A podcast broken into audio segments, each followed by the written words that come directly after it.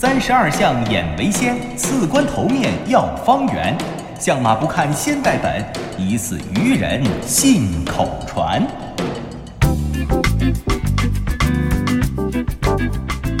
历史也是知识，观点也有笑点。欢迎收听小型对谈脱口秀《藏也藏不住》。各位好，我是刘迪川，坐在我身边的这位，哎哎哎，小东老师，您您您怎么睡了呢？开始了，哎呀，多新鲜，赶快！各位好，我是李晓东啊。哎你怎么这么没精神啊？昨晚没睡好是怎么着？你把这“好”字儿去了，什么叫没睡好啊？合着您昨晚没睡？哎，为了工作这么废寝忘食，这领导领导知道吗？你你别压着，你大点声说，我怕领导在隔壁听不见啊。您您放开了。你永远不懂我伤悲，像白天不懂夜拉倒吧你！你能有那觉悟啊？我真不明白你干嘛呀？昨晚还不睡了？因为我呀买了一个新床，哎，我以为你刚卖了一新床呢。但是呢，这床买来的时候啊，它是分体的，没有组装，所以我就没睡。不是，那你给它安好了不就成了吗？不给工人钱，人不给你安是吗？你当我跟你似的呢打啊？住吧！那是不是送错号了？什么床垫不合适之类的？也没有，都挺好的。知道了，你那蜗居放不下。是什么呀？我那豪宅啊，你也不是不知道。哎行了你就说你为什么不把这床安好了睡一觉呢？你没看黄历吗？啊，黄历就是那每天吉凶一忌，适合干什么就不适合干什么对对对是吧？昨天那日子人上面写了。忌安床就是不宜安床，啊不让我安床，我得按照那上面说的干呀。你这真是瞎讲究。而且昨天就不说了，今天我还特意看了一眼，上面写着不宜出行，就是不让出门，不能出行。那你说不出门，我怎么来录节目？索性昨儿啊，我也没回家，没安床，没睡觉，我就跟办公室将就一宿啊，这一切不就迎刃而解了吗？哎，小董老师，你没看看哪天写忌吃饭呢？啊，有有吗？有这日子吗？没你这么看黄历的。我哎，跟你你说你说你还别不信这个，这都是古人的智慧，人总结出来的。也也也不能说不是吧，但是说这个现代人，特别是年轻的朋友，对哎对这事儿，我估计可能不太了解，是吧？是是是，呃，说到这黄历了，你先给嗯介绍介绍，我先眯会儿，正好歇会儿啊。哎呀，得了，我先说两句吧。如果呀您不知道，这回家您其实可以问问父母，或者问问问爷爷奶奶这类的，老一辈儿都知道。这个老黄历上啊，就有宜做什么，不宜做什么。比如说宜动土，这就是适合搞这个土木工程，比如说适合盖房子；还有宜嫁娶，这就是适合这个出嫁娶媳妇儿。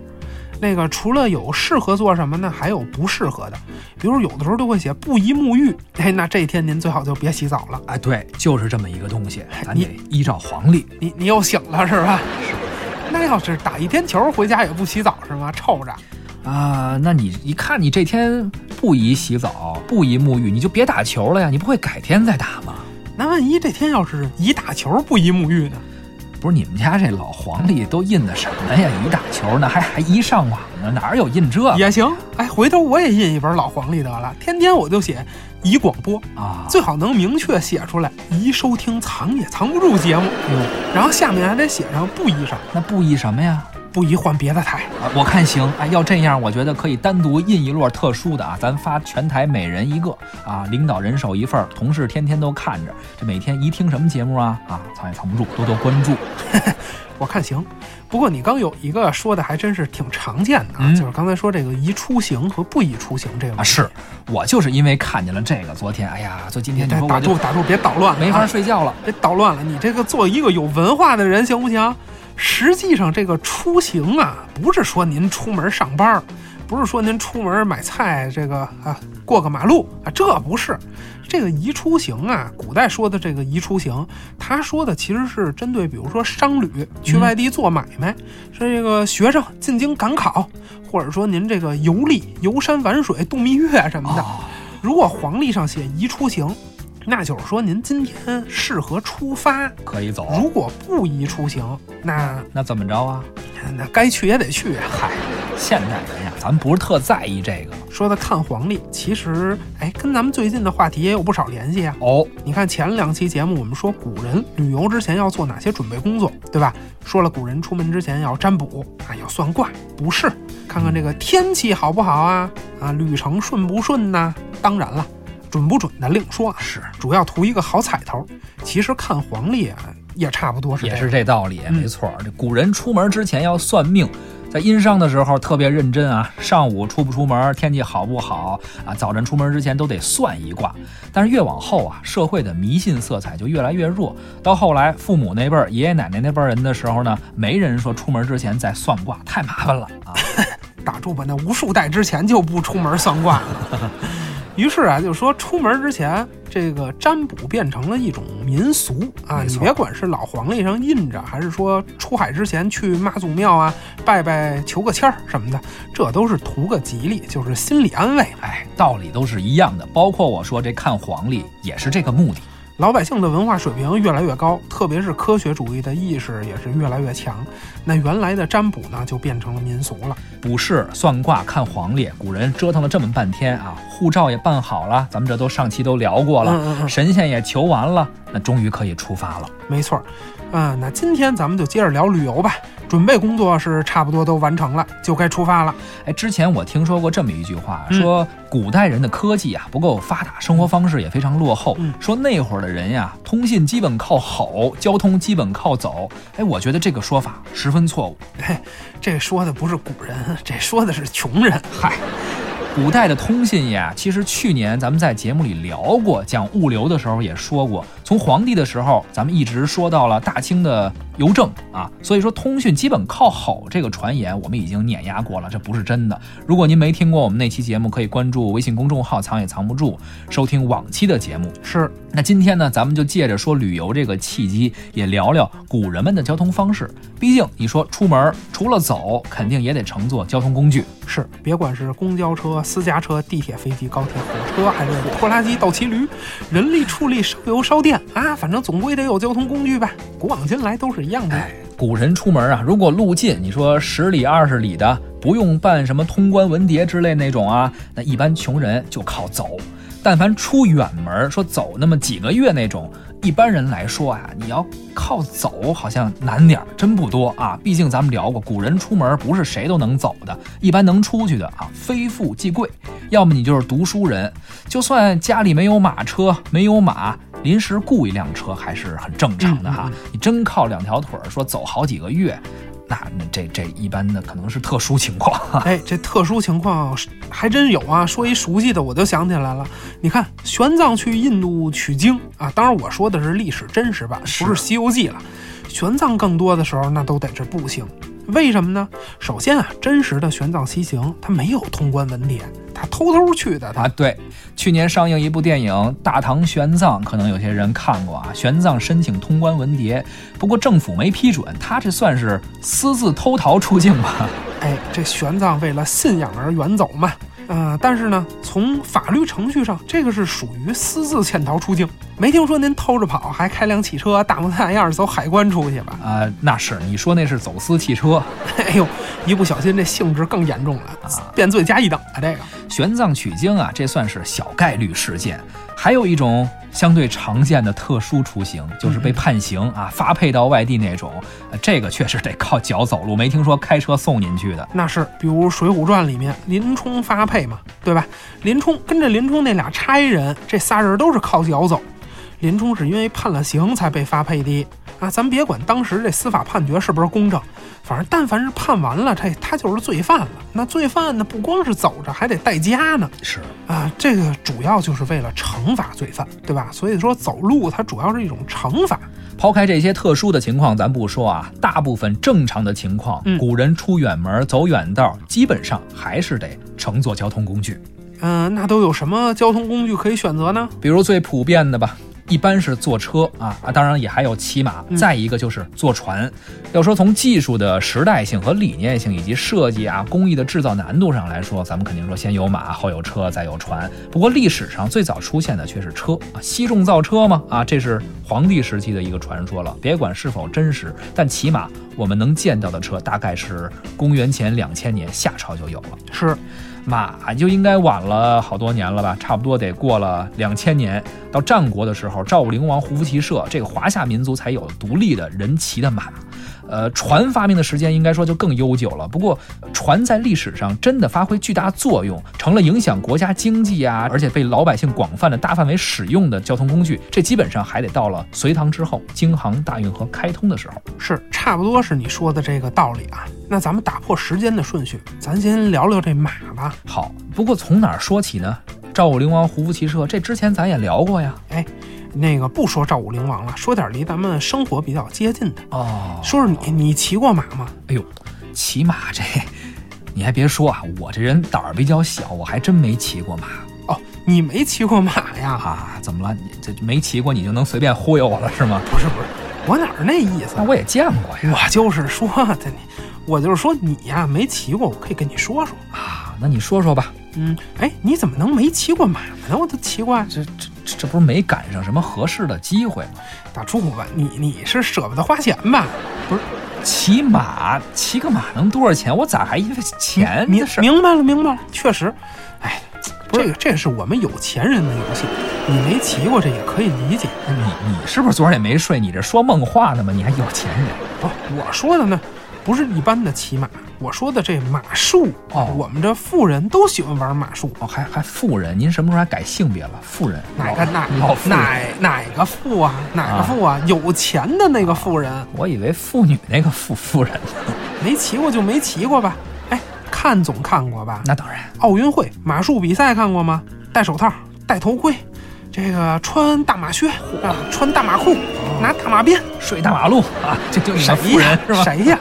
谁睡大马路啊？估计你也没看过，但是你总该知道马术是啥吧？知道啊，这但是说实话，嗯嗯，具体咱确实不太明白规则什么的，那咱不懂。哎，我给你科普一下啊，说到这儿，马术比赛在奥运会的历史相当悠久了，一九零零年就有了。最初的时候呢，只有一个项目，就是障碍赛。后来呢，又扩大出了这个盛装舞步啊，三日赛，这样一共就是三项，男女呢一共六块金牌。哦，盛装舞步，你一提这词儿我就想起来了，很有画面感。这个确实看过，特别好看。呃，这个骑师啊和马匹的配合程度得非常默契才行。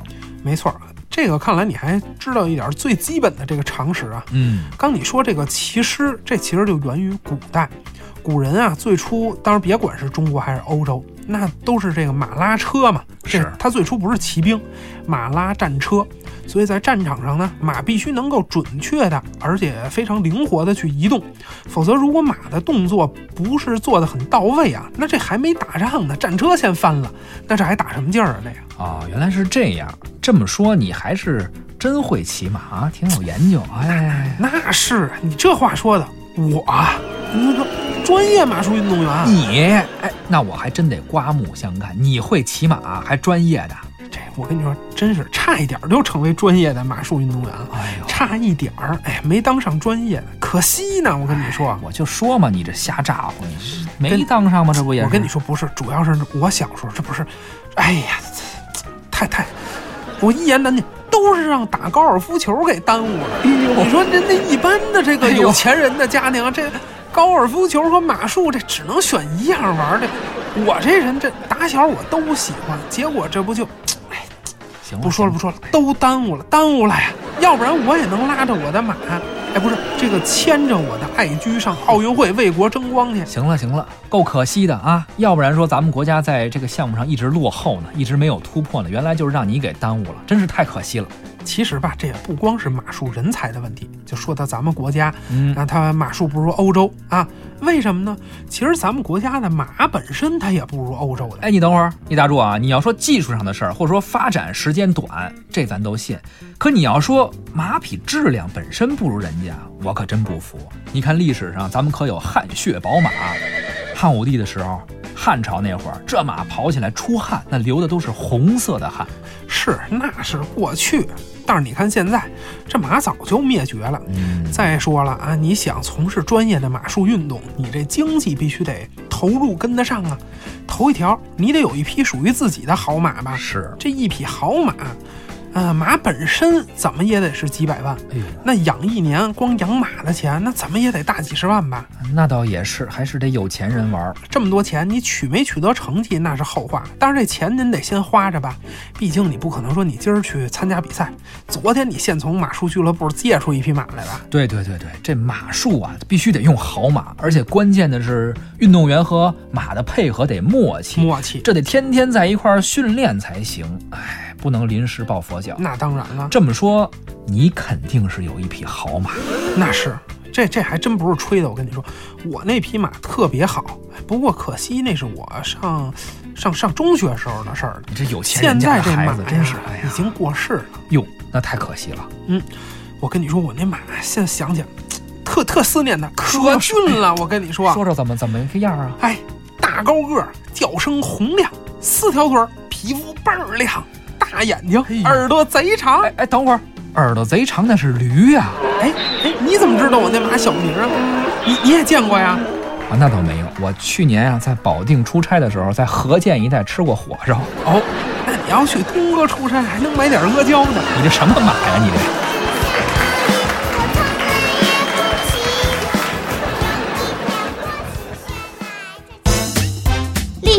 是知识，观点也有笑点。赤兔马为什么叫赤兔马？的卢马为什么叫的卢马？秦琼的坐骑究竟是黄骠马还是呼雷伯？这个五花追风马，万里烟云罩，藏也藏不住。古往今来寻宝马，朝金暮使做伯乐。历史也是知识，观点也有笑点，藏也藏不住。欢迎您回来。刚才啊，我们说了说马，你说那是马吗？你一直说都是驴，我刚反应过来，啊，这也也有这么叫，那就是驴啊，不是那么叫，都是都是差不多的物种嘛。差远了。打住打住，驴驴就驴吧啊，驴照样能拉磨，照样能做阿胶，照样能做火烧。世界那么多元化，少了谁也不行啊。今天咱们就说说古代最重要的交通工具之一总算说到正题了，马。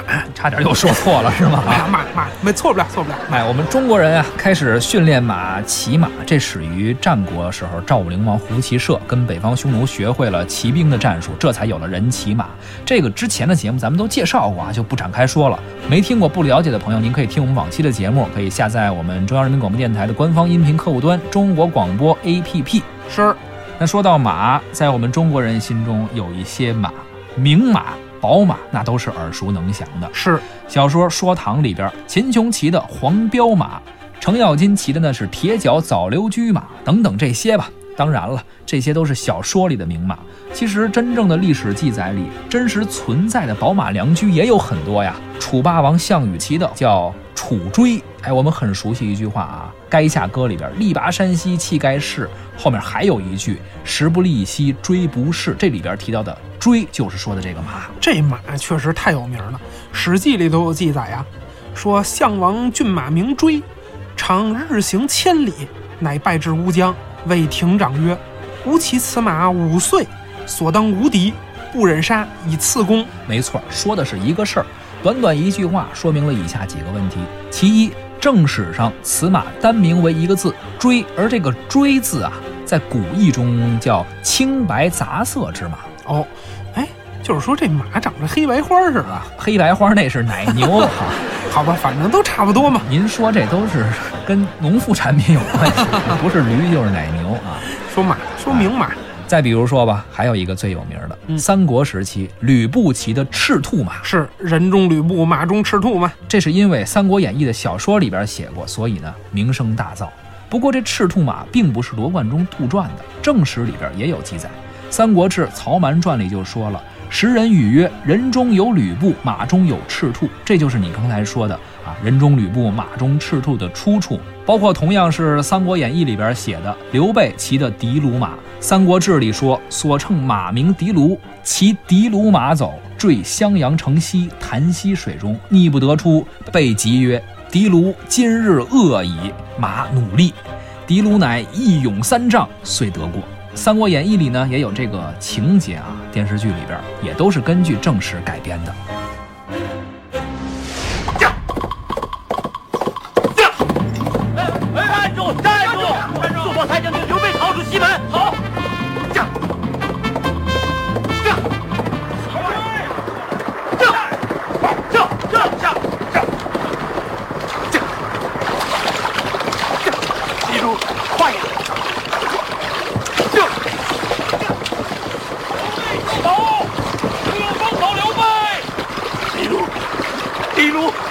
为何房主？呀，太将军，你看，刘备，你命休矣。地卢，地卢，你果真房主？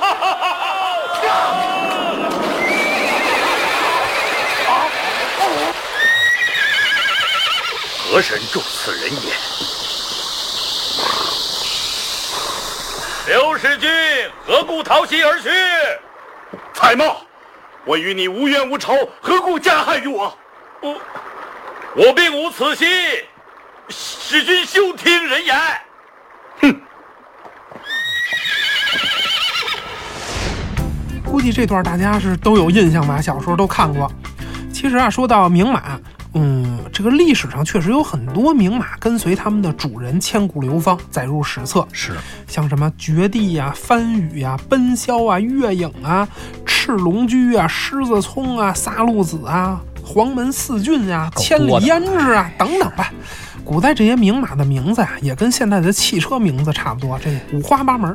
今天咱们既然聊古代的名马，这也跑不了刚才说到了很多马的名字。嗯嗯嗯平时啊，大家可能读书的时候见到的名马很多，但是真见到这个名字，记住了也就记住了，很少人有人说真的去琢磨这个马名儿的由来，是是或者说很少有人去思考为什么这个马起这个名字，为什么叫这名儿啊？那是这么说来，你在这方面有研究是吗？研究不敢说啊，稍微知道一点儿。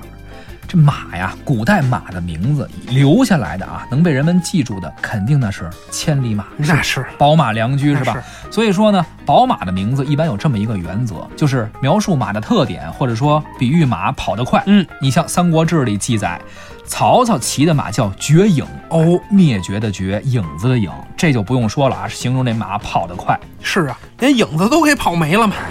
还有古籍《十一记》里边也记载，周穆王有八骏：一名绝地，足不见土；二名翻羽，行月飞禽；三名奔霄，野行万里；四名月影，逐日而行；五名玉辉，毛色炳耀；六名超光，一行十影；七名腾雾，乘云而奔；八名协翼，身有肉翅。类似这样的名字，都是形容马跑得快，听着就挺快的。那是这种名字，其实这不用怎么解释，这大家一听就知道了。是，还有一些名字呀，可能我们一看不太明白是怎么回事，怎么个意思。一般来说，像这样的名字，那都是描述这些马的具体特征的，这需要相当深厚的古文功底，或者说更重要的吧，您得懂得相马，这才能行。比如最典型的吕布骑的赤兔马，赤兔这个不是说它跑得快吧？哦，我我我还以为是说它跑起来像兔子呢。那那那那那不是马了，跳着跑，那那能是马？那病了那马。好吧，赤兔马呀，指的是马的皮肤的颜色。赤指的什么意思呢？红色，这咱都知道。嗯而兔呢，说的不是它跑起来像兔子，而是说这马脸长得像个兔子。哦，马马长了一兔子脸。哎，这这不是我骑那马吗？小白兔白又白，两只耳朵竖起来。咱再说回来，刘备骑这个的卢马啊，为什么叫的卢呢？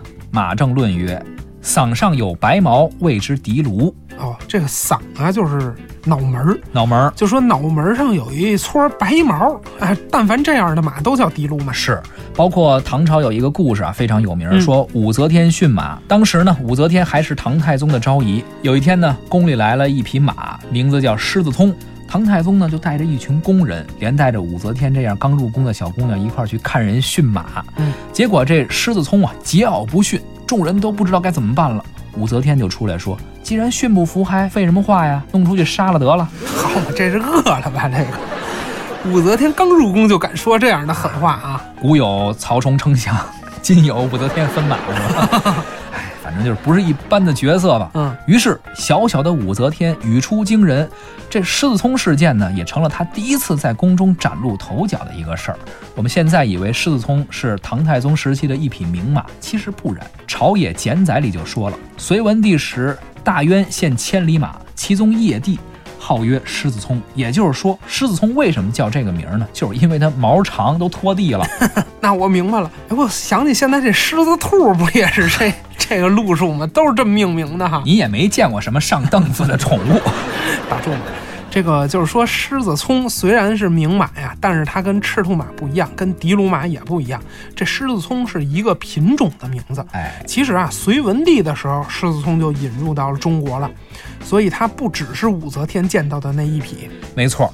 其实说到古代这么多耳熟能详的宝马良驹啊，有一匹马，我觉得不能不说。哦，哪匹呀、刚才咱们说了，小说《说唐》里边说了秦琼的黄骠马，哎，这个京剧里有秦琼卖马呀，秦琼落魄了，就把马拉到二手马交易市场去了。嗨，秦琼卖马呀，这可是清末民初京剧鼻祖谭鑫培的代表作。这么着，今天既然咱们聊的是马，也说了那么多古代的名马和跟马相关的知识吧，实在是啊讲的有点干嗯啊。，主要是咱俩口干嗨，我估计大家听着可能有点累了啊。啊，那就洗洗睡吧。别别，洗洗睡之前，咱先欣赏一京剧小段啊，秦琼卖马的选段。那太好了，然后呢，洗洗睡了。不能睡啊。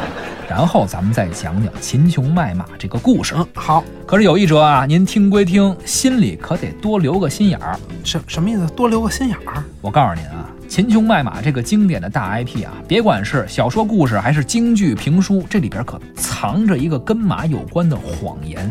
等会儿您听完了，看看能不能听出来这谎言是什么。哎呦呦，那那我得好好听听。别睡了。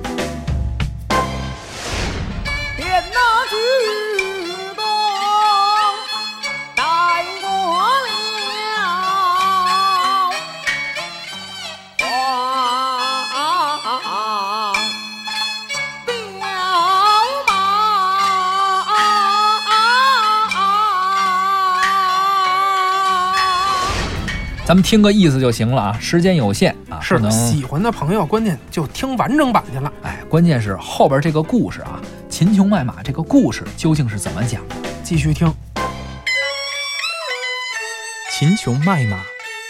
隋朝末年，在济南府当差的山东豪杰秦琼受命来潞州办事，不幸染病于殿中，所带盘费俱已耗尽，无奈之中牵着他心爱的坐骑黄骠马到西门外的二贤庄去卖。秦叔宝将黄骠马拴在庄南大槐树下。单雄信听说有人卖马，便去相马。秦叔宝早在山东就听说单雄信是一条好汉，只是眼下穷困潦倒，羞于颜面，难以通报真名实姓。偏偏单雄信听说卖马人是济南来的，便请他到府上吃茶，还顺便打听仰慕已久的山东好汉秦叔宝。秦叔宝谎称，员外打听的人正是小弟同牙好友。熊信闻知他与叔宝是朋友，随即修书一封托交叔宝，并付了马价纹银三十两，外加成银三两，不在马价数内，还取鹿绸两匹相赠。却说秦叔宝瞒得了单雄信，却在潞州酒楼上邂逅了另一条好汉，他叫王伯党。王伯党告知了单雄信，害得雄信到处寻找秦叔宝。后来两位英雄终得相识，单雄信盛情款待，让叔宝在二贤庄精心养病八个月。离别时，单雄信为骑黄骠马配上了金镫银鞍，并以鹿绸重金相赠。从此，二人结下莫逆之交。随后，二人在推翻隋王朝的农民起义中同仇敌忾，为起义军创造了不可磨灭的业绩。唐朝兴起后，秦琼终身保唐，单雄信则抗唐到底。尽管单秦二人后来分道扬镳，但患难中结下的兄弟情谊始终如故。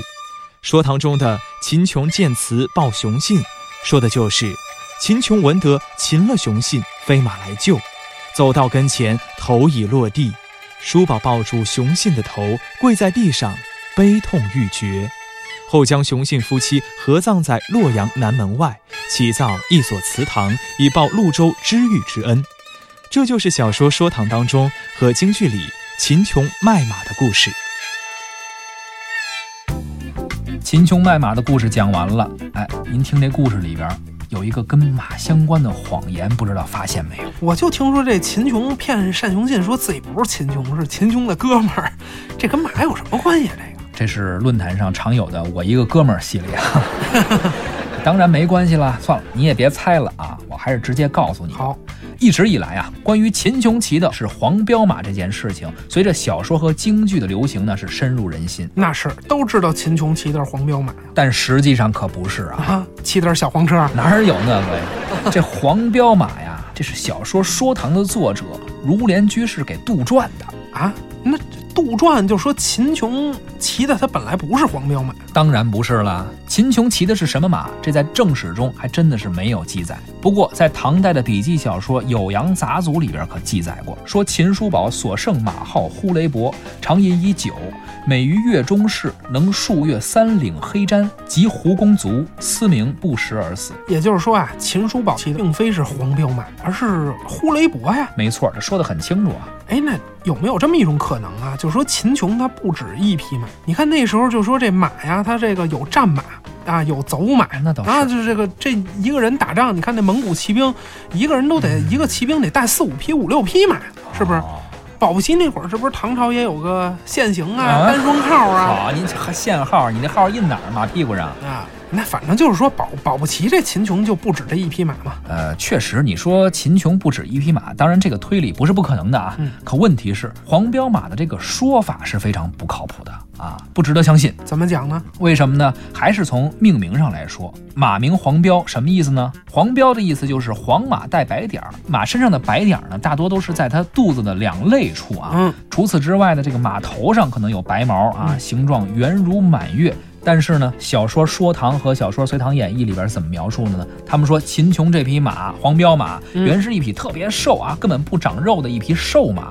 有一天呢，幸亏这秦琼啊慧眼识宝马，得到这马不到十个月的时间，就养得十分的肥润呀。哦，这奶粉好嗨，身高八尺，遍体黄毛啊，就是说没有一点杂色。啊。你看，秦琼这匹黄骠马那是全黄色的，没有任何的杂色。对，这小说里也是这么写的。显然，你说黄骠马这名儿是不适合他的。对对对对明显就是后来的小说作者杜撰的。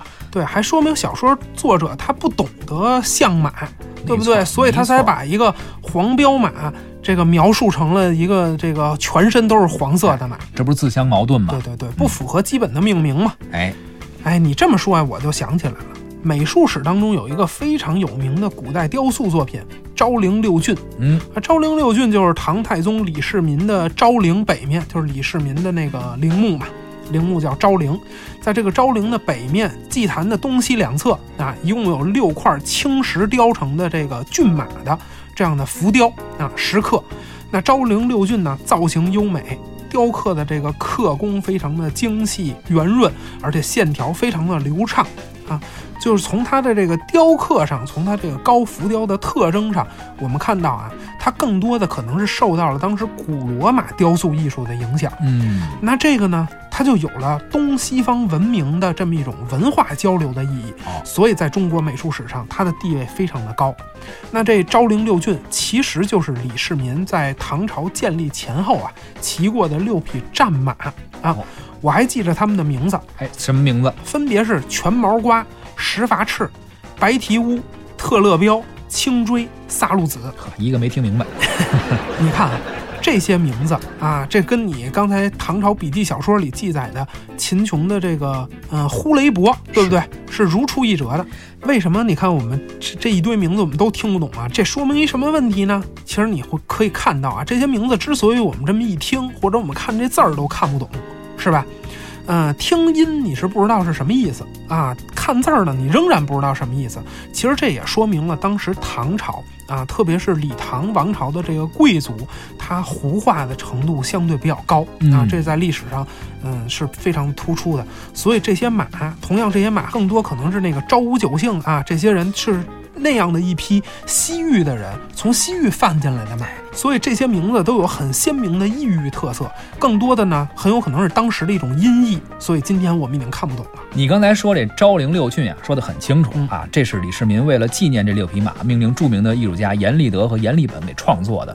其中六骏中啊，萨路子和全毛瓜在一九一四年的时候被美国人给盗运走了，现藏在美国费城宾夕法尼亚大学的博物馆里。剩下这四骏在陕西西安的碑林博物馆，大家有兴趣的话可以去看看。好，我顺便说一句啊，为什么昭陵六骏在美术史上的这地位这么突出啊？还一重要的原因就是因为他们抢走了俩，他们抢走了俩呢，那头的研究就特别的丰富。嗯，这西方人一开始研究东方文物，在东方这个这也算是墙内开花墙外香啊。没错。所以再返回来，我们都意识到这个作品非常有价值。那这宝马良驹的故事在历史上确实还有很多，不光是昭陵六骏啊，那关于马的文化也确实有非常多的呃故事，这都值得好好聊聊。不过今天时间有限，只能说到这儿了。没关系啊，咱们这个话题还会继续，下期节目咱们继续聊。好，今天的节目呢就是这样，感谢您的收听。如果您感兴趣的话，可以关注微信公众号“藏也藏不住”，收听我们更多的节目。小东和滴川代表我们的节目旁白演播，贾楠、陆凯、张倩，感谢您的收听，咱们下期再会。再会。我发现了一个问题呀、咱说半天马，怎么没提伯乐呀？哎呦，对，这说马，一般提到马，一般田忌赛马得聊啊，伯乐的事儿必须得说。千里马常有，伯乐不常有吗，是这老话了。没有伯乐哪来的千里马呀？说的事儿，我觉得咱们真应该找机会感谢一下咱听众。啊，怎么话说的呢？你看，各位听友就是咱们的伯乐呀。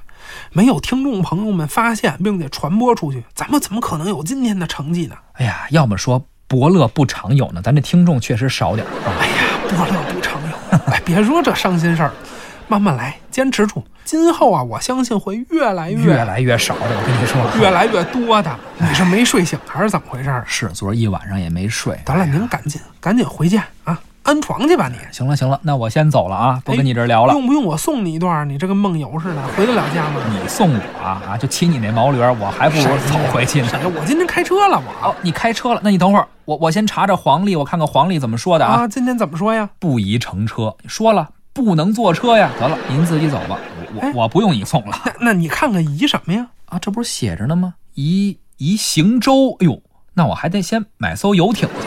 小东老师往下看，你看这不还写着一求医一服药你啊你你去趟医院吧药不能停。不是我这你永远不懂我伤悲白